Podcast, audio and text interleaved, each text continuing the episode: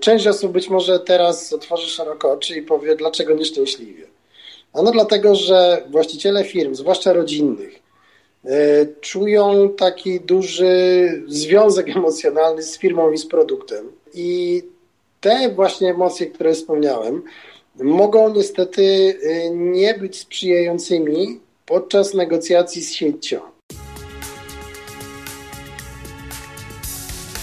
To jest podcast na zdrowie organizacji, którego celem jest dzielenie się ideami wspierającymi firmy w rozwoju. Cześć, witajcie na kanale podcastu na zdrowie organizacji. Tutaj rozmawiamy z moimi gośćmi o tym, jak mądrze rozwijać firmę. Nazywam się Maciej Sasin i jestem konsultantem rozwoju organizacji, ale także trenerem i coachem. Wspieram firmy w osiąganiu dojrzałości biznesowej. Pomagam im przechodzić kryzysy w rozwoju. Moją misją jest budowanie zaangażowania pracowników.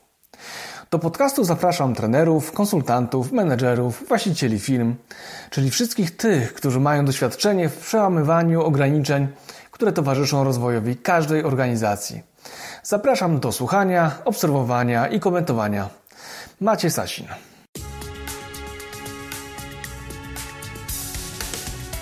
Cześć, witaj w 16 odcinku podcastu Na zdrowie organizacji. W poprzednim 15, y, pierwszym solowym, opowiadałem o mojej wizji budowania zdrowych organizacji. Warto do niego sięgnąć, ponieważ jest bardzo esencjonalny. Trwał tylko 30 minut, a być może zainspiruje Ciebie do myślenia o zdrowiu organizacji w kategoriach systemowych, bo o tym właśnie mówiłem. Natomiast y, gościem 16 odcinka podcastu jest Tomasz Marcinkowski-Wel-Marciniak. To konsultant i trener specjalizujący się w tematyce negocjacji zakupowych, jak i sprzedażowych. Wiele lat pracował jako zakupowiec w dużych sieciach handlowych, a w tym odcinku podcastu podzieli się swoją wiedzą na temat prowadzenia negocjacji m.in. z sieciami handlowymi. Serdecznie zapraszam do wysłuchania. Maciej Sasin.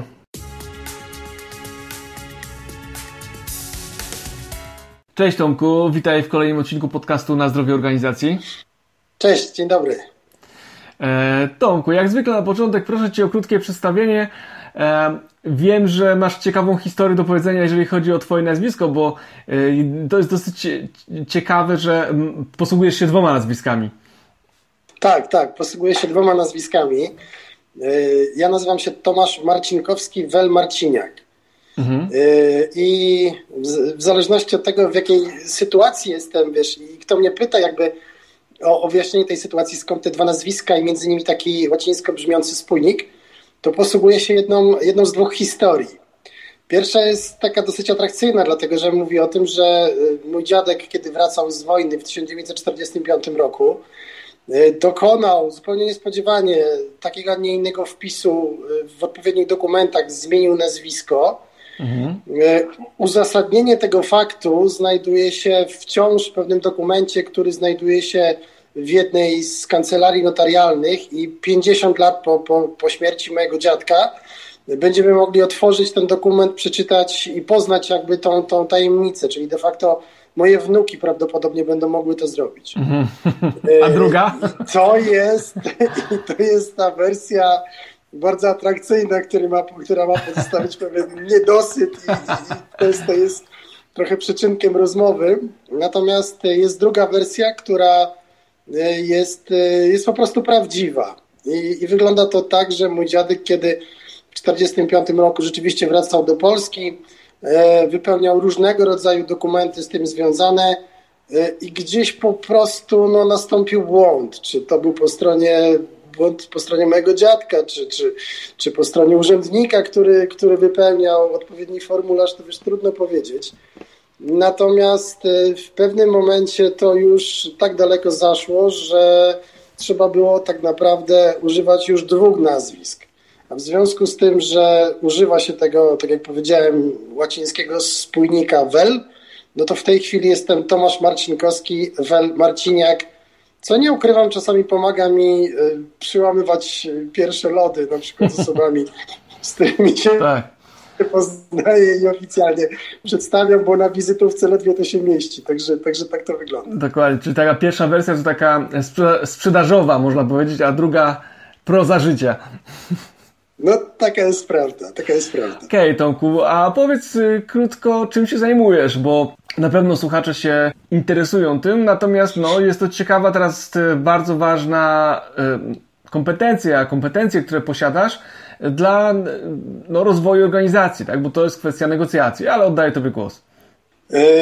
Od 2012 roku funkcjonuję w takiej szeroko rozumianej branży konsultingu, branży doradztwa, e, czyli czasami podobnie jak ty prowadzę szkolenia na sali, jednak częściej to są e, projekty wdrożeniowe w firmach, projekty zamknięte, a zdarza mi się mieć również zlecenia w zakresie tak zwanych spraw specjalnych, jak ja to nazywam. Mhm. A co to zlecenia za sprawy? specjalne.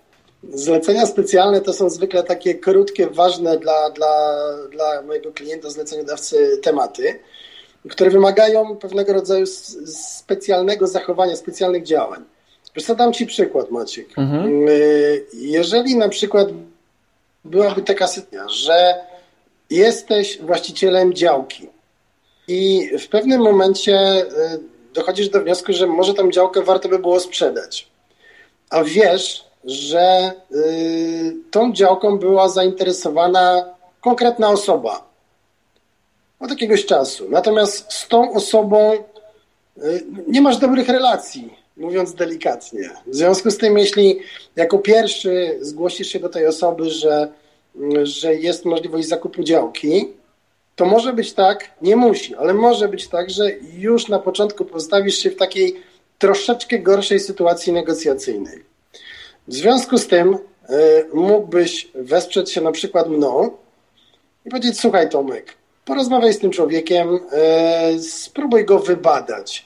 Na ile on jest jeszcze zainteresowany tą działką, spróbuj go wybadać, na ile go stać, o jakiej cenie on myślał i tak dalej, i tak dalej. No i wiesz, i w tym momencie, jeśli ja przekażę Ci takie informacje i razem zastanowimy się, jakby co dalej, no to tworzy się troszeczkę więcej opcji niż przy takim zwykłym, prostym podejściu. Po mhm. pierwsze, oczywiście ty możesz poprowadzić y, negocjacje w ramach sprzedaży tej działki lub możesz skorzystać dalej z moich usług i ja mogę y, na podstawie odpowiednich oczywiście dokumentów y, poprowadzić sprzedaż tej, tej, tej działki, uzyskując cenę, uzyskując cel, który wcześniej, wcześniej mielibyśmy ze sobą ustalony. Mhm. Także to, to, to są zadania specjalne. No, domyślasz się, że Tutaj raczej chodzi o, o, o, o tematy związane e, z, z zakupem czy sprzedażą, no właśnie środków trwałych, czasami znaków towarowych, czasami firm yy, lub zdarza się również zlecenie związane z no, pozyskaniem na przykład jakiejś osoby, jakiegoś pracownika. Natomiast wracając do Twojego pytania jeszcze, czym się zajmuję, no to oprócz tej formy, to jestem Ci winien informacje pod tytułem tematy, w których się specjalizuję. No, zdecydowanie są to negocjacje zakupowe. Y, to wynika y, z tego, że przez 9 lat y, zajmowałem się zakupami zawodowo. Początkowo na gruncie lokalnym tutaj w Polsce, potem z racji rozwoju firmy na gruncie międzynarodowym, wykorzystując troszeczkę efekt skali. Yy, nie ukrywam, że przez ten czas też pobierałem różnego rodzaju nauki. Byłem szkolony w zakresie technik negocjacyjnych i narzędzi negocjacyjnych we Francji, w Stanach Zjednoczonych. W związku z tym, wiesz, to, to jest trochę taka wiedza, którą tutaj, yy, którą tutaj w Polsce można wykorzystywać, uzyskując no, naprawdę mocną przewagę negocjacyjną oczywiście w sytuacjach, gdzie, gdzie, jest, to, gdzie jest to adekwatne. Mhm. E, drugi obszar takim tematycznym, którym się zajmuję, to jest, e, to jest tak zwana sprzedaż kreatywna. I e, chodzi generalnie o to, aby tak projektować procesy sprzedażowe i tak wykorzystywać umiejętności miękkie i rozwijać umiejętności miękkie przede wszystkim sprzedawców, żeby, żeby ten proces sprzedaży nie był dla nich takim pewnego rodzaju pchaniem wiesz, kamienia pod górę. To znaczy, żeby nie mieli takiego poczucia, że każdy kolejny etap pracy z klientem, umówienie się, potem gdzieś tam pozyskanie jakiejś informacji. Jeszcze zanim się umówisz, to się musisz przebić czasami przez recepcję.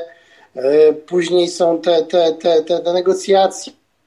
No przecież składam ofertę, klient mówi, że ma lepsze warunki od kogoś innego. Potem ciężko się do klienta dodzwonić, żeby zamknąć sprzedaż. Ja nie mówię, że zawsze tak to wygląda, ale to, co ja w tej chwili wymieniłem, to są pewnie częste przyczyny frustracji sprzedawców, którzy, którzy zastanawiają się w takim razie, e, co zrobić lepiej, czy, czy, czy, czy w jakim stopniu pracować nad swoimi umiejętnościami miękkimi, jeśli tak, to w jaki sposób to zrobić. Mhm. I tutaj temat sprzedaży kreatywnej to jest temat, którym się bardzo mocno od kilku lat zajmuję. Także, tak jak widzisz, jakby jestem z dwóch, po dwóch stronach stołu negocjacyjnego. Z jednej strony e, zakupy, klasyczne negocjacje zakupowe, z drugiej strony sprzedaż, która jak najbardziej obejmuje również etap negocjacji sprzedażowych. To tyle. Okej. Okay. E, dobra, właśnie tutaj w tym kontekście chciałbym z Tobą porozmawiać, e, bo, bo to. Mm, no jesteśmy w takim momencie bardzo trudnym, tak z perspektywy działu sprzedaży, jak i z perspektywy potencjalnych negocjacji, które coraz będą się odbywać, renegocjacji, chociażby w kontekście czynszów, czy w kontekście jakichś e, kontraktów. No chciałbym porozmawiać z Tobą e, właśnie o tej roli działu zakupu, już tak generalnie, już na, na początek, na jego wpływ na funkcjonowanie całej organizacji. Jak to widzisz, jak postrzegasz dział zakupów? E, słuchaj, jest, jest takie pytanie, które dość fajnie uzmysławia rolę działu zakupów w organizacji. I to pytanie brzmi następująco. Co jest ważniejsze z punktu widzenia wyniku operacyjnego firmy? 1000 zł oszczędności podczas negocjacji zakupowych z dostawcą, czy dodatkowy 1000 zł wygenerowany przez dział sprzedaży jako przychód? To jest takie pytanie retoryczne, Maciek, bo ty pewnie doskonale zna, znasz odpowiedź na to pytanie. Dla tych, którzy nie znają, oczywiście ważniejsze z punktu widzenia wyniku operacyjnego firmy jest 1000 zł oszczędności, dlatego że 1000 zł przychodu nie równa się 1000 zł zysku. Mm, dokładnie. W przychodzie są zaszyte różnego rodzaju koszty i, i, i oczywiście tutaj należałoby doliczyć tylko i wyłącznie czystą marżę. Na podstawie tego przykładu y, chcę przez to powiedzieć, że mm, dział sprzedaży oczywiście jest bardzo ważny w firmie. Nie chcę tutaj nikogo obrazić. Natomiast e, e, ruchy wykonywane po stronie działu zakupów z punktu widzenia polepszenia warunków rozumianych jakby chociażby ceny zakupu e, mogą bardzo mocno wpływać na, na wynik operacyjny firmy, na płynność finansową. No, w czasach, w których jesteśmy w tej chwili, to jest, to jest e, nie do przecenienia. No właśnie, no właśnie, Tomku, bo negoc- znaczy umiejętności negocjacyjne w firmach, czy nie tylko w działach zakupu, ale także w, u handlowców, no to są konkretne oszczędności dla firmy, konkretna, konkretna praca nad wskaźnikami, nad marżą, nad e, obniżaniem tych e, kosztów organizacyjnych, które są, no teraz tak naprawdę są oczkiem w głowie każdego menedżera. Jak tutaj widzisz e, szansę właśnie, żeby ten dział jeszcze w tą swoją rolę wzmocnił? W bardzo prosty sposób. Rola działu zakupów nie powinna być sprowadzana y, do samych procesów zakupowych. Y, powinna również y, uwzględniać proces pozyskiwania i dystrybuowania wewnątrz firmy pewnych informacji rynkowych, które, które mogą mieć duże znaczenie z punktu widzenia innych działów. Mhm. Wiesz co, dam ci, dam ci przykład, albo może zróbmy to poprzez, poprzez pewnego rodzaju pytanie. E, słuchaj, gdzie można pozyskać najwięcej informacji na temat danego dostawcy? Najczęściej chyba w internecie. Jak myślisz, Maciek? Też, też. Pomogę ci. U konkurencji. A, no to, to U konkurencji. Fakt. Zwykle jest tak, że konkur... Zwykle jest tak, że konkurencja wie na swój temat wiele. Jeżeli pytamy dostawcę o jego plany, możliwości, próbujemy kompletować pewne informacje, które pomogą nam y, albo budować współpracę z dostawcą, jeśli taką mamy, takie mamy założenie, albo pozyskać takie informacje, które jeżeli mamy, jeśli stosujemy techniki destruktywne w negocjacjach, to mają tak naprawdę spowodować osiąganie celów po naszej stronie bez jakby patrzenia na, na realizację celów po drugiej stronie, czyli jakby tutaj nie jest to, to klasyczne win-win.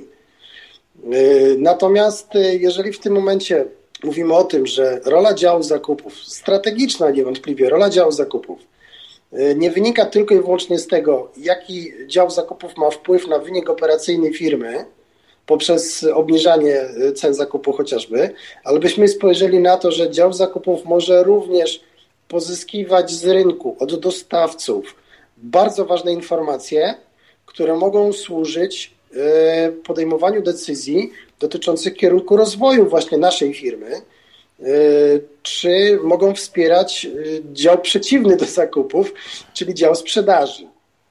I tutaj wiesz, Maciek, no też masz doświadczenia z wieloma firmami, wieloma klientami. Tak. Doskonale wiesz, że e, przyjaźń pomiędzy działem zakupów i działem sprzedaży to jest coś, co jest na pewno pożądane, mile widziane Natomiast y, dość często spotykałeś się pewnie z sytuacją, kiedy dział sprzedaży mówi, no kupcy, kupcy powinni kupować taniej. Tak? Powinni kupować taniej, mielibyśmy lepsze warunki i wtedy moglibyśmy lepiej i skuteczniej sprzedawać. Dział zakupów mówi, to nieważne, że my kupujemy tanio, ponieważ nasi szanowni sprzedawcy i tak rozdają tę marżę u klientów, nie będąc asertywnymi, nie potrafiąc w odpowiedni sposób negocjować. No tak, dochodzi do sprzeczności. Dokładnie. Nie chcę w tej chwili stworzyć, nie chcę stworzyć teraz takiego czarnowictwa, że we wszystkich firmach tak jest. Natomiast y, każdy, kto w tej chwili będzie słuchał tego, tego podcastu, jest po którejś stronie y, wspomnianej przeze mnie albo działu zakupów, albo działu sprzedaży. Y, niech przez chwilę pomyśli, niech zada sobie pytanie, czy tego typu sytuacje mają miejsce. Jeżeli nie, gratuluję. Natomiast jeżeli tak, no to jest to pewna prawidłowość, która funkcjonuje w wielu firmach. Czy, czy może nieprawidłowość powinienem powiedzieć bardziej? Tak, wiesz co, dotykasz tutaj e, takiej sprzeczności, która jest często w firmach, które, które ja gdzieś tam tropię i, i staram się pokazywać e, w swojej pracy, bo dla mnie to jest naj, naj, największą pasją odkrywanie takich właśnie, no, nie, właśnie symptomów braku zdrowia, bo to, co powiedziałeś, to właśnie jest symptom takiego braku zdrowia, gdzie e, no, nie idą e, poszczególne działy e, razem w jednym kierunku, tylko realizują gdzieś bardziej swoje cele niż cała organizacja. Ale wiesz co, no bo masz bardzo dużo doświadczenia z sieciami, a myślę, że no, sieci handlowe teraz wyrastają nam na wielkiego wygranego tego kryzysu. Mam na myśli tutaj sieci sprzedaży, przede wszystkim spożywcze, ale myślę, że wszelkie inne mm, sieci handlowe, takie jak DIY na przykład, y, one wygrywają. I myślę, że wielu y, potencjalnych y, naszych słuchaczy będzie chciało spróbować wejść na ten rynek jako pewnego rodzaju no, próba odrobienia wolumenem jakby sprzedaży. I z Twojego doświadczenia powiedz, co byś doradził takim firmom, osobom, no żeby zaistnieć na tym, na, tym, na tym rynku, który jest naprawdę e, trudny, czyli wejść do, do, do sieci handlowych? Mhm. Przede wszystkim yy, należy w ogóle bardzo mocno przemyśleć decyzję, czy podejmować współpracę z siecią. Mhm. I tutaj nie, jakby ta decyzja powinna być wsparta no, bardzo solidnym biznesplanem wręcz. E, dlatego, że spotykałem się już e, z dostawcami, z producentami, którzy, którzy wynajmowali mnie, mówiąc wprost, do tego, żeby przygotować ich do negocjacji z siecią, e, do negocjacji z danym kupcem wręcz, którego już znali z imienia nazwiska. I na przykład pierwsze negocjacje zakończyły się absolutnym fiaskiem. No i wtedy sięga się po człowieka z rynku, który ma takie, nie doświadczenie i bardzo możliwe, że jest w stanie przygotować, e, przygotować do wejścia do sieci w sposób bardziej skuteczny. Natomiast tutaj, Maćku, ja bym się cofnął krok do tyłu. To mhm. znaczy, e, warto by było, żeby każda firma, która ma, e, która rozważa współpracę z siecią, żeby bardzo dokładnie przeanalizowała, z czego to wynika, z jakiej strategii sprzedażowej, z jakiego modelu biznesowego, z jakich możliwości i tak dalej, i tak dalej to wynika, że chcą pracować z siecią. Może zróbmy tak. Spójrzmy na to przez pryzmat pewnego rodzaju plusów i minusów. Mhm. E, Super. Plusem, plusem pozytywem współpracy z siecią to są z pewnością duże wolumeny sprzedaży. Tak? Mhm. Czyli wiemy na pewno, że chociaż wiemy na pewno, no z drugiej strony zwykle to są jakieś prognozy. Natomiast jeżeli dobrze rozumiemy produkt, który, który chcemy wprowadzić do sieci, rozumiemy w tym kontekście, że wiemy, czy produkt się obroni, jesteśmy w stanie przeprowadzić analizę konkurencji z punktu widzenia cenowego, jakościowego, pozycjonowania, percepcji klienta itd., tak itd., tak y, i jest duża szansa, że produkt się obroni, no to bardzo duże prawdopodobieństwo, że ten produkt w sieci, w danej konkretnej sieci będzie sprzedawany w dość dużych ilościach. Tak? No mhm. jakby z tym się ma wiązać wejście do sieci, że tych punktów dystrybucyjnych, tych punktów sprzedaży jest cała masa, w związku z tym, w związku z tym ta sprzedaż wolumenowa, wolumenowo będzie duża. Drugim pozytywem może być e, budowanie rozpoznawalności marki. Mhm. No bo w momencie, kiedy twój produkt zaczyna się pojawiać na półkach i, i, i, i jest to sieć, załóżmy ogólnopolska, no to w pewnym momencie rozpoznawalność twojego produktu, mówiąc krótko, rośnie. No tak. No chyba, że, chyba, że produkujesz y, pod y, tak zwany private label, czyli pod marką, marką samej sieci. No bo tutaj z taką bardzo mocną tendencją mamy do czynienia yy, w sieciach dyskontów. Tak? tak, tak to tak. bardzo mocno widać. I, I tajemnicą Poliszynela jest oczywiście to, że czasami dostawca wchodzi ze swoją prywatną, e, przepraszam, ze swoją własną marką, ponosząc gigantyczne koszty rozpoczęcia współpracy i po jakimś czasie, kiedy osiąga yy, pewien wolumen, z którego no już na pewno nie chciałby zrezygnować, ponieważ szybko takiej dziury by nie zasypał w swojej sprzedaży, no to kupiec danej sieci mówi bardzo fajnie, że nam się ten produkt sprzedaje, super. Eee, doszliśmy do wniosku, że nie marka, a jakość produktu i jego cena broni jego pozycji na rynku. W związku z tym pominijmy markę, zbudujmy, produkujcie to pod naszą marką E, obniżając cenę, no bo w tym momencie też już nie musicie ponosić kosztów związanych z promowaniem marki swojej. Obniżcie w takim razie cenę, my również obniżymy cenę, produkt będzie się jeszcze lepiej sprzedawał. Mhm. To jest taka pułapka, w którą niestety można wpaść, będąc po stronie sprzedażowej. Tak, tak wiesz co, ja, ja słyszałem parę lat temu o tym, że firma Kraft y, praktycznie no, oparła cały swój biznes w Polsce o sieci handlowe E, I prawie, e, no, prawie przez to e, straciła, no tak, no, znaczy nie, no, była na, na skraju tam bankructwa chyba, jak dobrze pamiętam, no, ale na pewno na tym dobrze nie wyszła. I zobaczcie, taka duża marka może sobie nawet e, nie radzić we współpracy z sieciami, może za, za bardzo postawiła na jeden kanał sprzedaży. E, natomiast e, też ja myślę sobie tak, że z, mo z moich doświadczeń z działami zakupów w dużych sieciach handlowych, no to, to po tej drugiej stronie mamy po prostu wytrawnych graczy, którzy nic innego nie robią, tylko po prostu negocjują. A kiedy przychodzi firma, e, która nie ma doświadczenia negocjacyjnego, nie ma świadomości tak naprawdę, jak to funkcjonuje, to bardzo łatwo może popaść e, w tarapaty, tak, długofalowo. Uzależniając się trochę od sieci, a później trochę jak no, zostaje przez nią prawie zjedzona, tak? tak nie ma tej drugiej tak, nogi. Tak, tak. Czy albo trzeciej tak, nawet. Tak, e, to, co powiedziałeś, no, przede wszystkim rozpoczęcie współpracy z siecią e, wiąże się z wysokimi kosztami.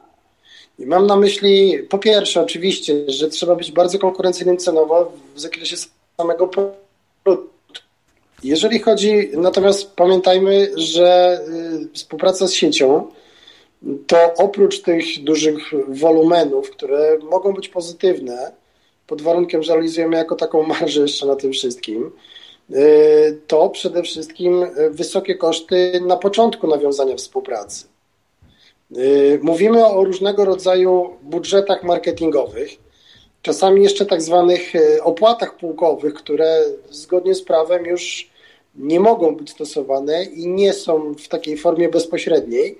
Natomiast y, te opłaty są ukrywane w innych budżetach, dlatego że sieć musi wyjść na swoje. No tak. Także tutaj, tutaj każdy dostawca, który chciałby sprzedawać do sieci, żebyśmy się dobrze zrozumieli, jakby ja ze swojej strony na pewno nie odradzam Natomiast e, jeżeli to będzie, jeżeli firma ma zdywersyfikowane kanały sprzedaży, jest świadoma zarówno plusów, jak i minusów sprzedaży do sieci, to oczywiście jak najbardziej, e, jak najbardziej e, należy to wziąć pod uwagę. Mhm. Gdybyśmy jeszcze wzięli pod uwagę jeden aspekt, który pewnie Maciek masz na myśli, to znaczy same negocjacje już, mhm. to jeżeli jest firma, która nie ma doświadczenia w negocjacjach z zawodowym kupcem sieci, to niestety, ale wielokrotnie te negocjacje wyglądają jak zderzenie Dawida z Goliatem. To porównanie Dawida z Goliatem yy, może wynikać z kilku płaszczyzn. Po pierwsze, bardzo mocnej pozycji negocjacyjnej samej sieci, ale po drugie, może też wynikać z dysproporcji, jeśli chodzi o umiejętności negocjacyjne kupca i dostawcy. E, zdarza się dość nieszczęśliwie, muszę przyznać, że czasami dostawca jest reprezentowany przez właściciela firmy. E, część osób być może teraz otworzy szeroko oczy i powie, dlaczego nieszczęśliwie. Ano dlatego, że właściciele firm, zwłaszcza rodzinnych, czują taki duży związek emocjonalny z firmą i z produktem. I te właśnie emocje, które wspomniałem, mogą niestety nie być sprzyjającymi podczas negocjacji z siecią. No właśnie. Czyli po prostu właściciele i mm, po prostu przywiązują się bardzo mocno do swoich produktów. Natomiast wszystko to, co druga strona mówi, po to, żeby osłabić tą pozycję negocjacyjną, no biorą bardzo do siebie i wzbudzają emocje. I ja to znam to z, ze swojego doświadczenia też, ale też z opowieści osób, które, właścicieli firm, które negocjowały z sieciami, i rzeczywiście e, no, trzeba mieć stalowe nerwy, tak, żeby nie dać się wyprowadzić z tej równowagi. Jeżeli, jeżeli, miałbym, jeżeli miałbym dać yy, jakąś radę no, chętnie, osobom, chętnie. osobom które, które podejmują negocjacje z sieciami, czyli dla takiego potencjalnego dostawcy, to drogi dostawco, nie chodź sam na negocjacje. Zawsze zabieraj ze sobą drugą osobę, żeby były dwie osoby po stronie dostawcy na negocjacjach e, i zabieraj ze sobą kalkulator. Zawsze. Zawsze. W związku z tym to jest taka moja rada, jeśli chodzi o negocjacje z siecią. Przy czym pamiętajmy o tym, że ja współpracuję również z kupcami sieci i z tego punktu widzenia nie zajmuję w tej chwili żadnej, jakby nie jestem po żadnej ze stron. Jest to po części naturalna, y, no, naturalny rynek, że są sprzedający, kupujący. No tak, ale... Są takie osoby jak ja, które, które, które odnajdują się przy wsparciu jednej i drugiej strony. Tomek, y, no, sieci handlowe, takie, które mm, żyją z marży i żyją ze, z, z dobrych zakupów, tak, bo wiadomo, no to one, tak z mojego doświadczenia, one całą energię swojego funkcjonowania y, wkładają właśnie w to, żeby jak najtaniej pozyskać produkt, tak? No to jest, bo tak naprawdę jeżeli one tanio nie pozyskają tego, tego produktu, to nie będą konkurencyjne do innych sieci, które też mają to na celu, więc e, więc na, to trzeba mieć na, na uwadze i właśnie to powiedziałeś to, o tym kalkulatorze. To trzeba mieć kalkulator, ale też trzeba wiedzieć, co liczyć na tym kalkulatorze, trzeba wiedzieć, być dobrze przygotowanym. I tutaj właśnie chciałem przejść do kolejnego pytania, bo E, ty opracowałeś tak, taką strategię DNA negocjatora, czyli właśnie nie, właściwie nie strategię, tylko taki model funkcjonowania negocjatora, e, czyli, czyli innymi słowy w tym modelu odpowiadasz, jak dobrze e, przygotować się i przeprowadzić negocjacje. Powiedz coś więcej o tym modelu, bo to jest naprawdę fajna rzecz. Już mówię, już mówię. Faktycznie. DNA negocjatora to jest w tej chwili już oficjalnie zastrzeżony zastrzeżone nazewnictwo poprzez y, Urząd Patentowy Rzeczpospolitej Polskiej, także tutaj wszystko zgodnie z prawem. Natomiast co do jego zawartości, y, to jest Maćku bardziej coś, co można nazwać profilem kompetencyjnym. DNA jakby wiąże się, kojarzy się w większości osób z kodem genetycznym. jakby celem powstania y, modelu DNA negocjatora było to, aby można było z dużą dokładnością wskazać danej osobie, jakie umiejętności w zakresie negocjacji powinna u siebie rozwijać, żeby osiągać lepsze y, wyniki negocjacyjne.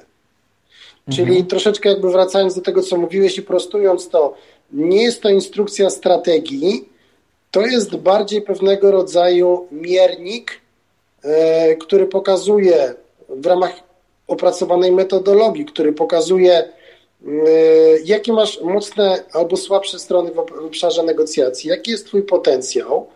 E, do tego dochodzi informacja, z czego wynika tak naprawdę, z czego wynika dany poziom umiejętności w tej chwili u Ciebie. To znaczy, Jakie do tej pory miałeś doświadczenia w zakresie kształtowania umiejętności negocjacyjnych? No sam doskonale wiesz, że duża część osób podpatruje innych podczas negocjacji i na tej podstawie wyłapuje dla siebie pewne rzeczy. Mhm. Y, część osób na bieżąco uzupełnia swoją wiedzę poprzez szkolenia, filmy, książki itd., tak itd. Tak Natomiast jakby po drugiej stronie mamy coś takiego jak kultura organizacyjna firmy. Mhm. E, I być może spotkałeś się z takimi sytuacjami, gdzie niezależnie od tego, jakie doświadczenia w zakresie prowadzenia negocjacji miała dana osoba, e, jaki ma nawet charakter jako człowiek, charakter, jaką osobowość ma, w firmie panuje przekonanie, że każdego dostawcę, z którym się negocjuje, należy po prostu przejechać walcem. Mhm. No tak. Niezależnie od tego, jaka jest pozycja negocjacyjna jednej czy drugiej strony, nie bawimy się w budowanie relacji, to nie ma najmniejszego sensu. Potrzebujemy tani produkt tu i teraz i coraz tańszy za każdym razem, kiedy prowadzimy negocjacje. Y, w związku z tym, w ramach tego, co zostało właśnie tak nazwane kultura organizacyjna firmy, jest wywierana bardzo mocna presja na przykład na kupca, żeby po prostu wyciskał dostawców tak mocno jak się da. I teraz mhm. DNA negocjatora jest takim narzędziem, które uwzględnia wszystkie te elementy, o których do tej pory powiedziałem. Czyli z jednej strony doświadczenie i aktualny poziom kompetencji w ramach umiejętności negocjacyjnych danej osoby. Mhm. Potencjał, ocena kompetencji. E, częściowo tak, natomiast przy e, ocenach kompetencji problem zwykle polega na tym, że w ramach tych powszechnie dostępnych profili jest wypisana bardzo duża liczba różnego rodzaju kompetencji, E, czasami są trudności z określeniem, obiektywnym określeniem, na jakim poziomie kompetencji znajduje się dana osoba.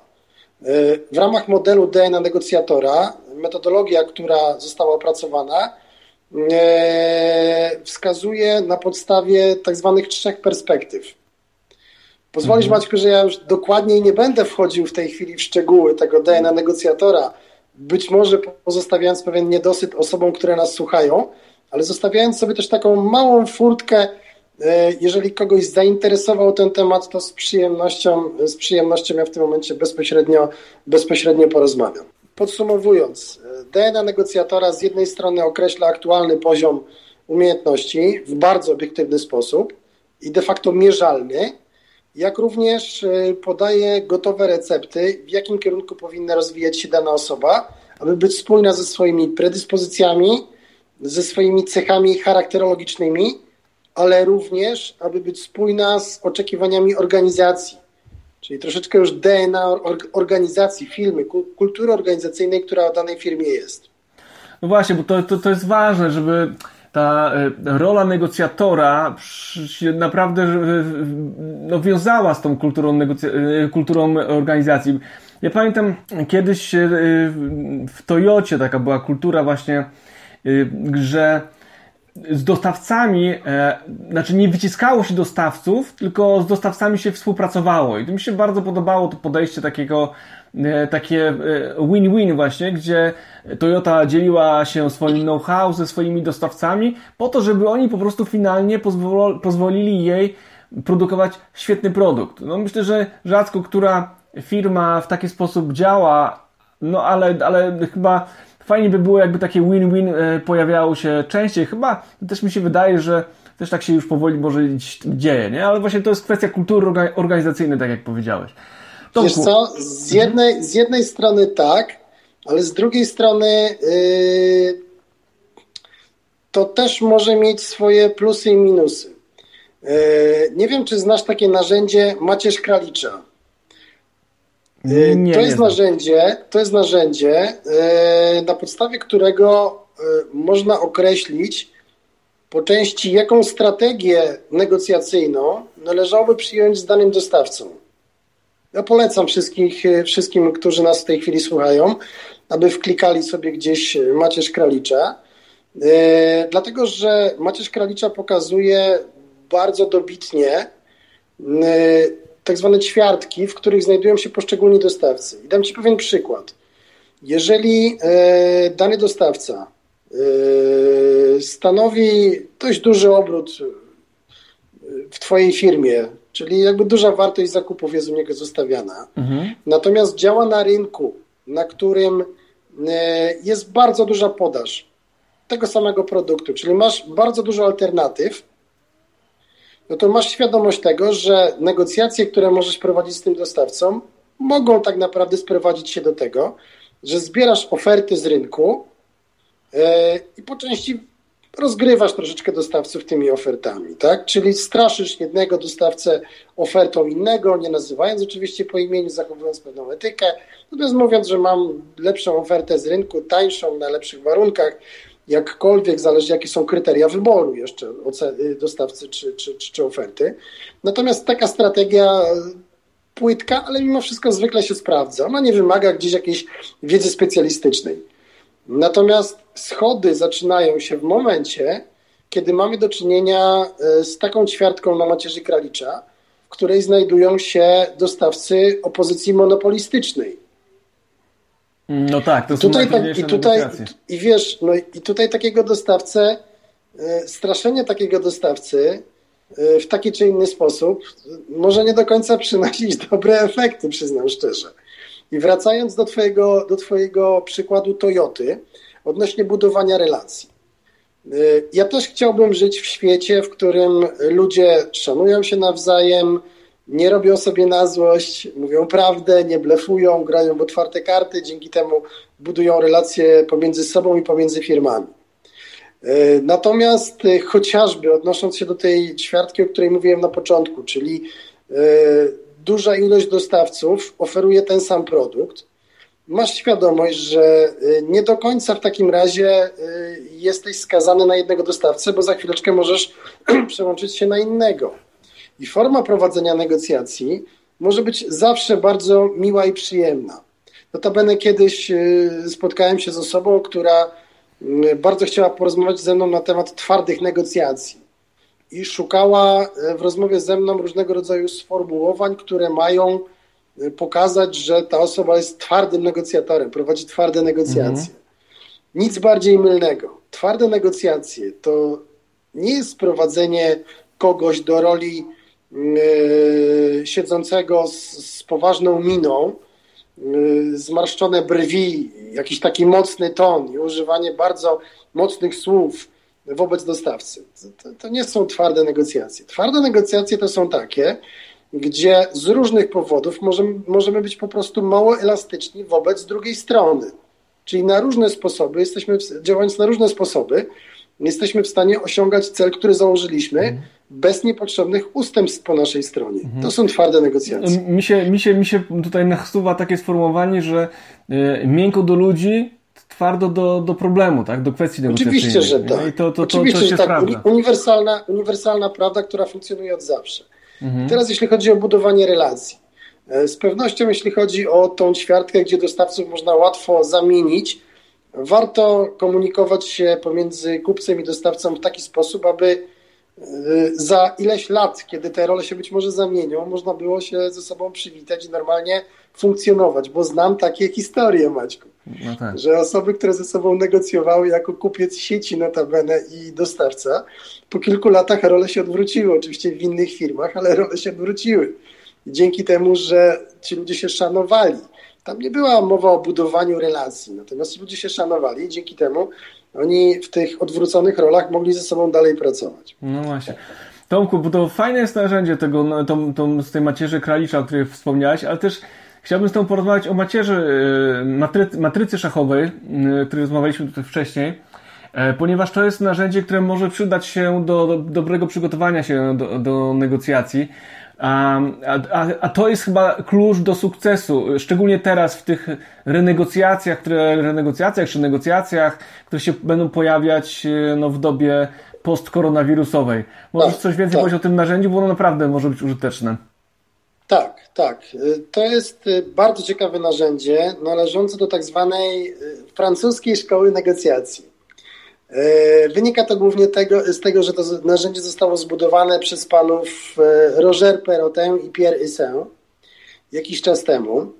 E, natomiast pomijając jakby rys historyczny, narzędzie pod tytułem Matryca Szachowa, jego, jego założenia opierają się na tym, że jeżeli masz do, do negocjacji, jeżeli masz prowadzić negocjacje, jest ileś rzeczy, które masz ustalić, ileś parametrów negocjacyjnych, które masz ustalić, to w pierwszym kroku należałoby określić, y, które z tych parametrów są najważniejsze dla ciebie, jaka jest ta, jak, jak wygląda taki ranking tych, parametrów, tych parametrów mhm. i jak wygląda taki ranking y, przez y, pryzmat drugiej strony, czyli z perspektywy drugiej strony. Mhm.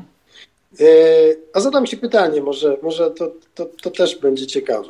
Słuchaj Maciek, gdybyś miał prowadzić negocjacje i miałbyś jakieś trzy parametry negocjacyjne, no i nazwijmy je tak na razie A, B, C. Mhm. Załóżmy, że kwestia A jest dla Ciebie y, najważniejsza do ustalenia. Mhm. Jest ona również najważniejsza dla ustalenia, do ustalenia dla drugiej strony. Kwestia B to jest średnia skala trudności, Natomiast kwestia C to jest kwestia najłatwiejsza, na którą mógłbyś się de facto od razu zgodzić, budując niejako też pewnego rodzaju klimat do negocjacji. Od której kwestii A, B czy C rozpocząłbyś negocjacje w takim razie? Wiesz co, trudne pytanie, e, ale chyba zacząłbym od tej środkowej, wiesz, dlatego że, no tak, e, jakbym oddał, e, jakbym oddał zaczął od pierwszej tej kwestii, no to bym ją łatwo oddał, no to bym może troszeczkę stracił na tych, na, w tej, tej, tej takiej pozycji negocjacyjnej. Jakbym zaczął od tej pierwszej, no to od razu poszlibyśmy na zwarcie, więc poszedłbym od tej środkowej, żeby e, tutaj powalczyć, postawić dosyć mocno i później odpuścić tą najniższą i jeszcze powalczyć o tą naj, najważniejszą. No tak bym zrobił. Ale no nie widzisz, wiem, tak książkowo.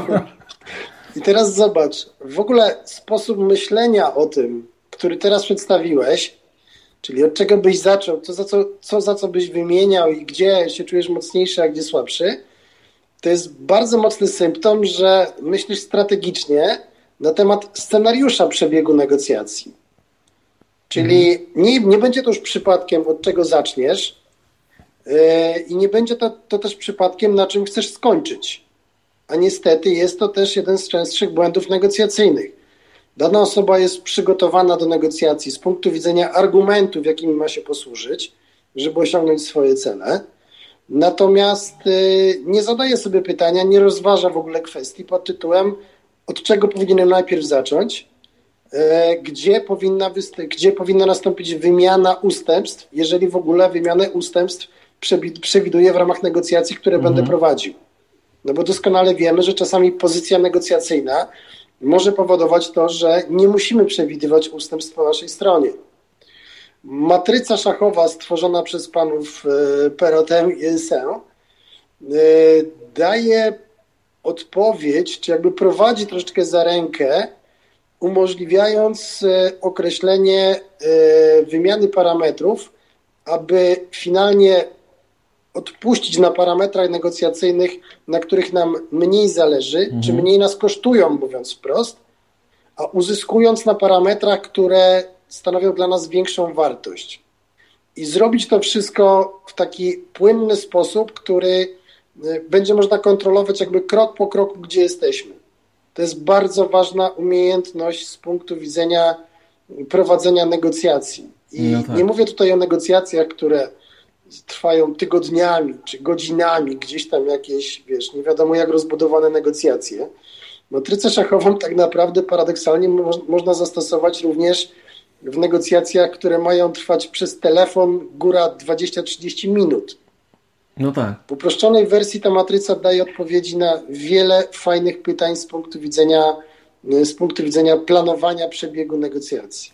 No, Zwracam na to bardzo mocną uwagę. Tomku, no po prostu szczęście, jak to mówią, sprzyja przygotowanym i i, I, to jest właśnie chyba to, do, do czego trzeba w negocjacjach, no, znaczy inaczej. Ja uważam, że e, e, ktoś kiedyś e, powiedział, że mecz wygrywa się w szatni albo na treningu. I ja myślę, że coś tutaj w tym, w, tym, w tym sensie właśnie negocjacje świetnie do tego powiedzenia pasują. Dlatego, że im lepiej się przygotujemy, im więcej czasu poświęcimy na negocjowanie, tym tym lepiej po prostu przez to przebrnie, przebrniemy i z, e, i z większą taką pewnością siebie, ale też z, z wiedzą, gdzie my tak naprawdę idziemy. Nie? Ta matryca szachowa to rzeczywiście takie narzędzie, które chyba to umożliwia, co? Oczywiście, ale wiesz, teraz słuchają nas osoby, które myślą sobie tak. Nie, nie no, świetnie, no oczywiście przygotowanie do negocjacji jest ważne, tylko że ja żyję w takim ciągłym biegu i niedoczasie, że czasami biegnę ze spotkania na spotkanie i gdzie tutaj mowa o przygotowaniu do negocjacji. Mhm. Y, absolutnie, absolutnie y, nie wyklucza to przygotowanie do negocjacji. Znaczy nie mówimy o czymś takim, że trzeba koniecznie usiąść na godzinę przed negocjacjami i poświęcić kolejne dwie na przygotowanie. Jeżeli zna się odpowiednie narzędzia, to przygotowanie do negocjacji naprawdę może być błyskawiczne. No tak, natomiast, natomiast ja bym jednak tutaj yy, zachęcałbym do tego, żeby poświęcać naprawdę dużo czasu na to przygotowanie się i, i nawet mając na, narzędzia, bo yy, jest takie powiedzenie, że pierwotne przygotowanie przeciwdziała późniejszej porażce. I ja jestem jego wielkim fanem i takim, takim działaniu proaktywnym i yy, uważam, że no tutaj to jest inwestycja, która szczególnie w ważnych kwestiach, tak? jeżeli to są negocjacje, które dotyczą ważnych zasobów dla, dla organizacji, no, no to mogą być kluczowe dla wytworzonego produktu. Tak jak mówiłeś, to są, no, mają duży udział w naszym jakby mm, e, w wytworzeniu danego produktu. No to, to musimy się dobrze przygotować, tak? No bo tutaj to może być często być albo nie być, tak? Dla, dla firmy, więc do, tak do tego bym zachęcał, żeby, żeby rzeczywiście poświęcać tutaj więcej czasu. Natomiast Tomku, bo e, no, powiedzieliśmy o tych błędach, trochę już, bo, bo chciałbym o to też Ciebie zapytać. Jakie najczęściej błędy się popełnia? Oprócz tego, co, tego braku przygotowania, które tak naprawdę jest tu koronnym chyba błędem w negocjacjach. Jakie Ty jeszcze mhm. widzisz e, błędy, które popełniają niewprawnie negocjatorzy? Wiesz co, błędy z punktu widzenia niedoceniania jakby tej sfery analitycznej to znaczy, najczęściej spotykaną strategią negocjacji zakupowych, bo bardzo mocno skupiliśmy się dzisiaj, chociaż nie, no mówiliśmy też o sprzedaży do sieci, ale jeśli chodzi o negocjacje zakupowe, to jest określanie pewnego celu negocjacyjnego. I zwykle ten cel negocjacyjny jest określony na podstawie zebranych ofert od dostawców, czyli jeżeli zbierasz pięć ofert, Y, patrzysz na dwie najlepsze, no i tych dostawców zapraszasz na jakieś do, dodatkowe negocjacje, tak zwane dożynki. To niektórzy mówią, jest taka, taka terminologia. Natomiast zupełnie, zupełnie poważnie, analityka negocjacyjna, zwłaszcza w obszarze negocjacji zakupowych, idzie y, kilka kroków dalej. Ja czasami pytam osoby, które prowadzą negocjacje pomiędzy dużymi firmami, kiedy ostatni raz na przykład analizowali sprawozdanie finansowe swojego dostawcy.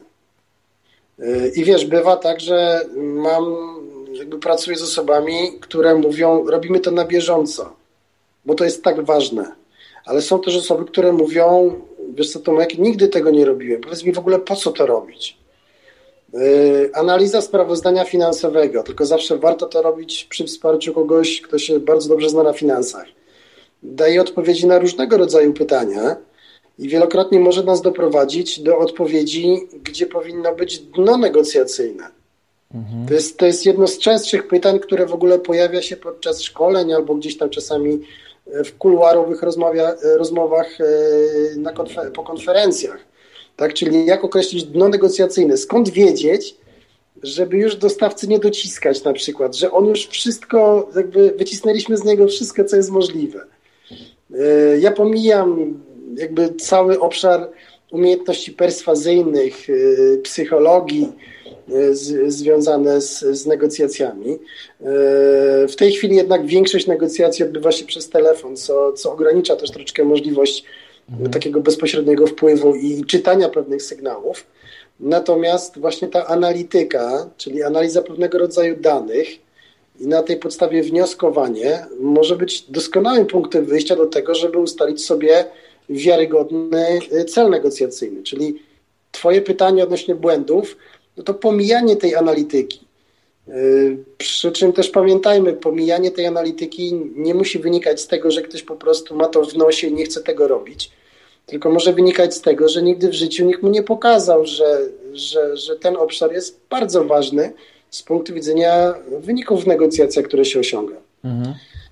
Kolejny błąd, który dość często można obserwować w negocjacjach, to jest e, niezmienność strategii negocjacyjnej mimo braku rezultatów. Mhm. I to, i to jest takiej elastyczności. E, wiesz, tak, ale mówię o tym, tak, tak, tak Macie, tak. Mówię o tym właśnie, że czasami obserwuję negocjacje, bo w różnych rolach jestem zapraszany jakby do tych procesów przednegocjacyjnych czy negocjacyjnych. Jeżeli mogę brać aktywny udział w negocjacjach, no to oczywiście ten aktywny udział biorę. Natomiast czasami e, chociażby w ramach modelu DNA negocjatora jestem zaproszony jako obserwator i wtedy moja rola sprowadza się wyłącznie do obserwowania. Nie mogę nie mogę, nie mogę uczestniczyć, nie mogę wprowadzać do tych, do, niczego do tych negocjacji. Yy, I sytuacja, w której kupiec obiera jakąś strategię, załóżmy strategię presji poprzez, poprzez straszenie konkurencją. Widzimy, że, yy, że, że strategia nie działa. To znaczy, druga strona ma na tyle dobrą pozycję, albo ma na tyle przewagę informacyjną, czytaj analityka, mhm. E, że tak naprawdę nie ulega, nie musi ulegać presji. Albo jest tak dobrze wyposażona w kontrargumenty. No, kilka rzeczy zwykle się zbiega ze sobą. No i w tym momencie na przykład kupiec ponawia mm, swoją presję, opierając ją znów na informacji, że na przykład na rynku ktoś ma taniej. No i wiesz Maciek, ile razy można to samo powtórzyć, e, kiedy widać, że dana strategia nie działa w pewnym momencie tak naprawdę traci się troszeczkę mm, wiarygodność przy stole negocjacyjnym. Ja nie mówię o tym, że dwie osoby się kompletnie nie znają. Czasami się znają, czasami mają zbudowane jakieś relacje między sobą i czasami tak naprawdę doskonale wiedzą, e, czego się można spodziewać po drugiej stronie. E, mhm. Kilkadziesiąt minut temu rozmawialiśmy o sprzedaży do sieci i e, pewnie doskonale wiesz, że część dostawców, którzy na bieżąco pracują z siecią, e, z daną siecią i na bieżąco pracują z danym konkretnym kupcem, czyli w cykliczny sposób odbywają się negocjacje, są w stanie z dużą dozą prawdopodobieństwa przewidzieć, co zrobi kupiec. Mhm. No tak. Tak? Czyli, czyli tak naprawdę, jeżeli wiedzą, że kupiec nie bawi się w budowanie relacji, albo nie chce budować relacji, niezależnie od tego, czy to jest dobra czy zła decyzja, tylko chce być postrzegany jako twardziel, czyli od początku jakby jest, wiesz, pięścią w stół uderzenia, musimy mieć niższą cenę, bo za chwileczkę wylecicie z sieci i będziecie się zbierali przez najbliższe parę lat. E, jeśli, jeśli sprzedający, dostawca wie, że w tym momencie po prostu musi, nie wiem, albo przytakiwać, albo przetrzymać to i dać pewnego rodzaju takie poczucie kontroli drugiej stronie, czyli ojeju, jeju, no tak, no to tutaj już za chwileczkę będę, będę renegocjował z moim własnym szefem, żebyście Państwo mogli dostać lepszą cenę, bo w ogóle w życiu się nie spodziewałem, że Pan mnie tak tutaj naciśnie podczas tych negocjacji. Tak, a negocjator powie, to po co Pan tu przychodzi, jak Pan nie może decyzji podejmować? Jeszcze docisnąć, I, nie? I, i, i, i, w tym, I w tym momencie sprzedawca, sprzedawca doskonale wie, że też musiał odegrać pewnego rodzaju scenkę przed kupcem, żeby dać mu osobistą satysfakcję, Natomiast na poziomie analitycznym wszystko było tak skonstruowane i tak przeliczone, że on dając pewnego, rabat, pewnego rodzaju rabaty osiąga i tak swoje, swoje cele negocjacyjne. Ja nie hmm. mówię, że to jest norma, że tak zawsze jest. My podczas dzisiaj tej, dzisiejszej tej rozmowy przechodzimy przez różnego rodzaju sytuacje, które, które mają miejsce częściej albo rzadziej. I pewnie osoby, które nas słuchają, część z osób, które nas słuchają, mogą odnaleźć się w tych, w tych historiach, które opowiadamy. Tak, tak. Tomku, wiesz co, bo właśnie ja myślę sobie, że wiele e, sytuacji negocjacyjnych, no, czy w ogóle negocjacji będzie teraz jednak twardych, twardszych, znaczy relacje gdzieś w tej całej trudnej sytuacji, w której się teraz wszyscy znajdują, gdzieś pewnie pójdą w odstawkę i każdy będzie trochę e, musiał walczyć o, o swoje. Z Twojej perspektywy, w takim gorącym okresie, w załamaniu rynku, które obserwujemy, jakie masz rady dla osób, które mają teraz prowadzić negocjacje? Przede wszystkim yy, ograniczyć blef. Ograniczyć blefowanie. Yy, jest takie powiedzenie, że zasadą stosowania blefu jest to, żeby był niesprawdzalny. To znaczy on działa, dopóki druga strona nie jest w stanie zweryfikować pewnych rzeczy. Mhm.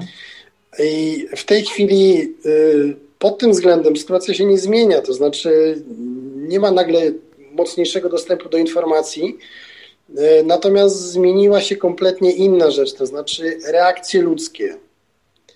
Y, jesteśmy w momencie dużej niepewności tak naprawdę, jeśli chodzi o, o rynek, o kierunek, o dynamikę i tak dalej, i tak dalej. No, kryzys, z którym mamy do czynienia, jakby nie ma precedensów w historii, tak? No, można by pogrzebać tam, poszukać, czy, czy, czy, czy kryzys w latach 30., jego głębokość była podobna, czy nie.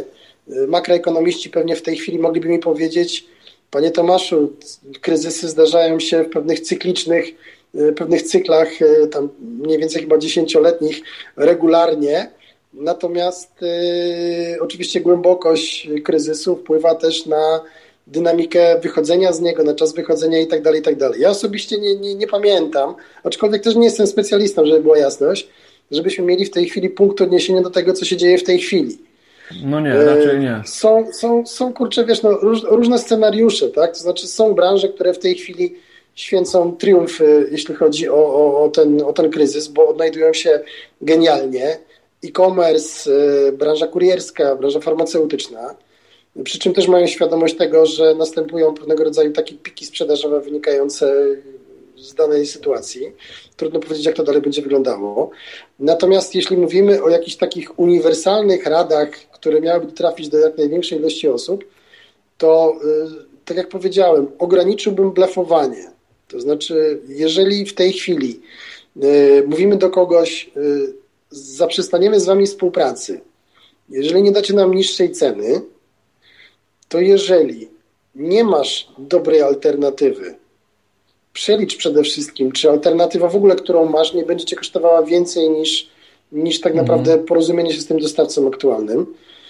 Jeżeli mielibyśmy powiedzieć chociażby dostawcy, jeżeli niżysz ceny, to zakończymy współpracę, to należy mieć rzeczywiście dobrze przygotowaną alternatywę, yy, czyli plan B, mówiąc krótko.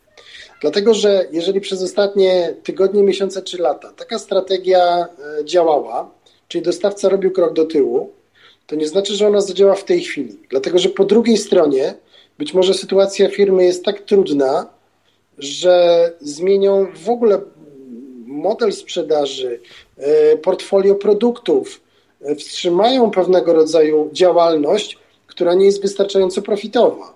Mhm na jakiś czas po prostu, żeby utrzymać jakiś zdrowy cashflow w firmie, jakiś krwiobieg tej firmy, tak?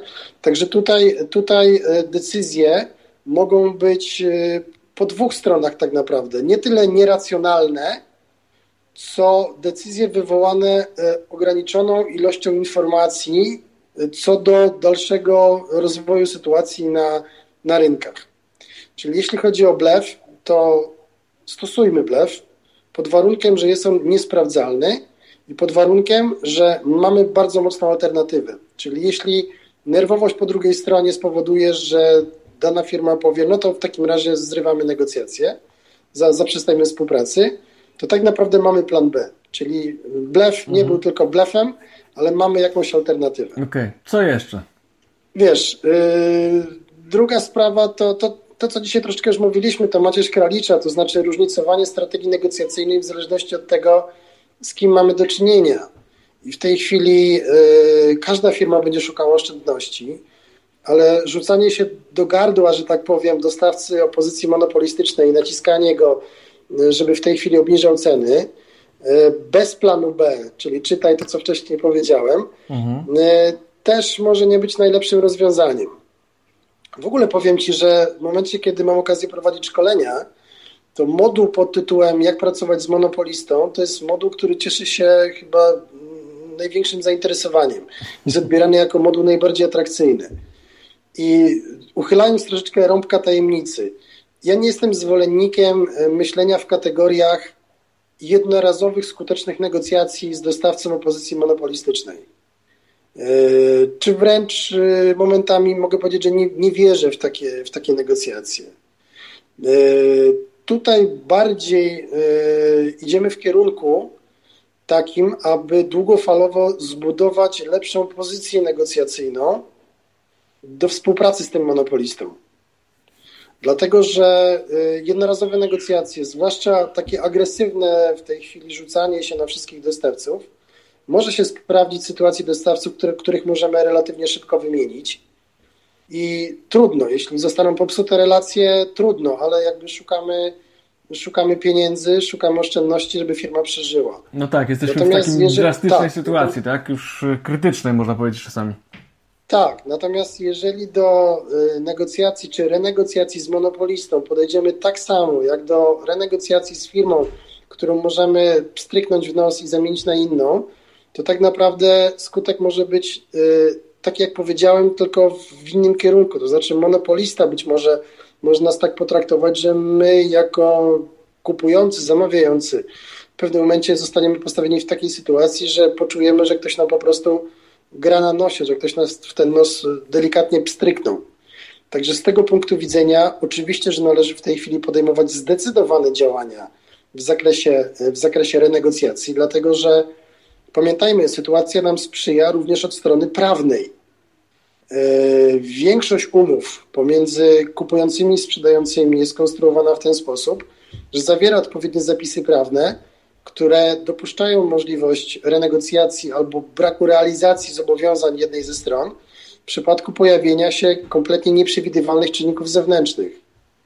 Mhm. No Maciek, no koronawirus jest nieprzewidywalnym tak, czynnikiem tak, tak zewnętrznym. Siła wyższa. W związku z tym tak, w związku z tym jest to oczywiście przyczyna do tego, żeby z pewnych umów się wycofywać. Natomiast trzeba mieć y, plan B, trzeba mieć y, jakby dobrze przeliczone wszystko i, i jakby to jest też taka, taka rada, że jeżeli y, podejmujemy negocjacje, a tak jak powiedziałem, no w tej chwili to, to jakby z 90% swoich partnerów biznesowych należałoby te negocjacje dla zasady podejmować, trzeba uważać, po prostu trzeba różnicować strategię, z, z kim można na ostro, a z kim należałoby e, bardziej myśleć w kategoriach budowania pozycji negocjacyjnej i innych działań, które spowodują elastyczność dostawcy, e, spowodują elastyczność monopolisty, bo to jest możliwe. Jak najbardziej, to jest możliwe. Tylko to nie jest magiczna różdżka, którą w tej chwili ja powiem dwa zaklęcia, które należy wypowiedzieć podczas negocjacji z monopolistą i on w tym momencie pada na kolana i mówi dobrze w takim razie.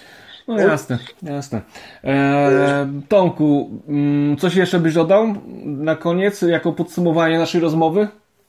Tak, może taka trzecia rada, to znaczy, e, jeżeli ktoś planuje negocjacje, renegocjacje, co do których uważa, że należałoby jeszcze, należałoby jeszcze wzmocnić swoją e, pozycję poprzez pozyskanie dodatkowej wiedzy, zewnętrznej wiedzy albo narzędzi, E, no to warto korzystać z konsultantów zewnętrznych, e, którzy, którzy taką wiedzę mogą wnieść. I tutaj zachęcam do tego, żeby, e, żeby, żeby śledzić też jakby kto na rynku doradczym czy konsultingowym jest w stanie wykazywać się konkretnymi osiągnięciami.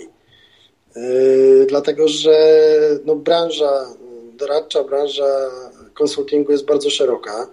W tej branży można znaleźć wiele osób, które y, w związku z tym, że pobierają wynagrodzenie, y, to wnoszą bardzo dużą wartość do, do, do, do firmy, z którą współpracują. I tak zwany wskaźnik ROI, czyli zwrotu z inwestycji, po prostu działa. Tak? Czyli jeśli na przykład osoba X pomaga w firmie przy negocjacjach zakupowych, to oszczędności wynikające z tej pomocy są znacznie, znacznie większe niż honorarium tego konsultanta. Mm, no, dokładnie. Natomiast, natomiast warto tak naprawdę śledzić na rynku, właśnie szukać osoby, które, które mają dobrą renomę, nie z punktu widzenia tylko y, pewnego PR-u czy, czy, czy, czy, czy złotoustych wypowiedzi, tylko rzeczywiście osiągnięć. I, I, nie zrozum mnie tutaj absolutnie źle, Maćku, jeśli ktoś mnie słucha, to nie mam zamiaru nikogo obrazić czy dyskredytować. Y, to jest po prostu tak jak y, z wyborem fryzjera. Tak jakbyś się gdzieś przeprowadził i miałbyś wybrać fryzjera, no to warto, warto rozpoznać troszeczkę, tak jakie są opinie czy, czy, czy, czy, czy dany fryzjer obiecuje, że dobrze ostrzyże, czy, czy rzeczywiście dobrze strzyże. Znaczy, w dzisiejszych czasach uważam, że wartość konsultingu, wartość doradztwa e, wzrosła bardzo mocno. No tak, y, też tak uważam, że e, lepiej, znaczy inaczej, tak jak idziemy z pewnymi tematami do, do prawnika, E, do księgowego, tak czasami do wytrawnego, na przykład negocjatora, też warto się zwrócić o, o wsparcie, o radę, czy o pomoc w przygotowaniu do negocjacji, jak na przykład w kontakcie z sieciami handlowymi, bo tutaj można powiedzieć, że no, chyba nie przesadzę, jak, jak powiem, że można się pomylić tylko raz w tych, w tych negocjacjach, a później no, po roku może już nie, może nie być czego negocjować. To może być kosztowny błąd, zgadzam się. To może być kosztowny błąd. Żeby była jasność, moja wypowiedź nie miała służyć wyłącznie y, autoreklamie, tylko naprawdę jestem przekonany i wierzę w to, że, że wybierając wsparcie zewnętrzne, konsultantów zewnętrznych, wiedzę i narzędzia, warto zrobić dobre rozpoznanie. Z to, Tomku, tak, znaczy y, ja uważam w ogóle, że w każdej dziedzinie, w której nie jesteśmy, nie czujemy się dość dobrze, a która jest bardzo ważna dla nas i, i błędy y, popełni popełniane będą nas kosztować no, albo dużo czasu, albo dużo pracy, no to warto tak naprawdę korzystać, nie oszczędzać, bo to są tylko pozorne oszczędności i tak, tak mówię właśnie w kontekście szczególnie gdzieś tam prawnym, czy podatkowym, czy, czy księgowym. Jeżeli mam jakiekolwiek wątpliwości, braki, no to nie ma sensu samemu się, że tak powiem, porywać na, na, na z motyką na, na księżyc, na trudny problem, tylko po prostu warto skorzystać z zewnętrznej konsultacji, bo samemu naprawdę człowiek w tych czasach nie jest w stanie się znać na, na, na, na wszystkim, a czasami można nie wiedzieć o tym, że że są takie e, role jak e, jak osoby, które no, w pewnych kwestiach mogą, mogą wyręczyć, tak jak tu mówiliśmy, no, szczególnie w kontekście e, właściciela firmy, który no, nie ma doświadczenia z negocjacjami, idzie na te negocjacje i za bardzo się emocjonuje, bierze wszystko do siebie, no i później tak naprawdę no, albo traci kontrakt, albo, albo, albo podpisuje go w bardzo niekorzystnej dla siebie formule.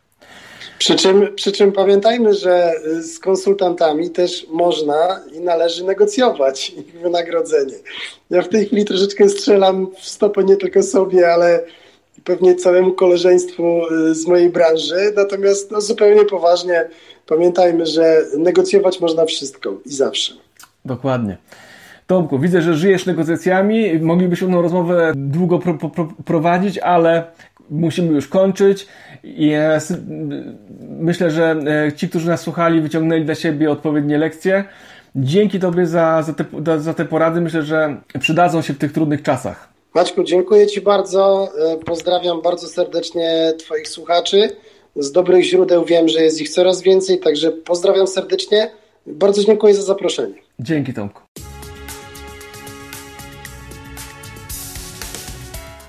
Dziękuję za wysłuchanie tego odcinka podcastu. Mam nadzieję, że znajdziesz w nim garść porad, które pomogą Tobie w trudnych sytuacjach negocjacyjnych, szczególnie w aktualnie trudnej sytuacji i niezbyt łatwej sytuacji na rynku. Jeśli podobał Ci się ten odcinek, zachęcam do odsłuchania pozostałych, a tymczasem moja prośba o to, abyś podzielił się tym odcinkiem w social mediach, dodał komentarz na przykład na iTunes albo w jakimś innym narzędziu, w którym słuchasz podcastów. Będzie to dla mnie bardzo miłe i będziesz mnie w ten sposób motywował do dalszej pracy. Pozdrawiam serdecznie.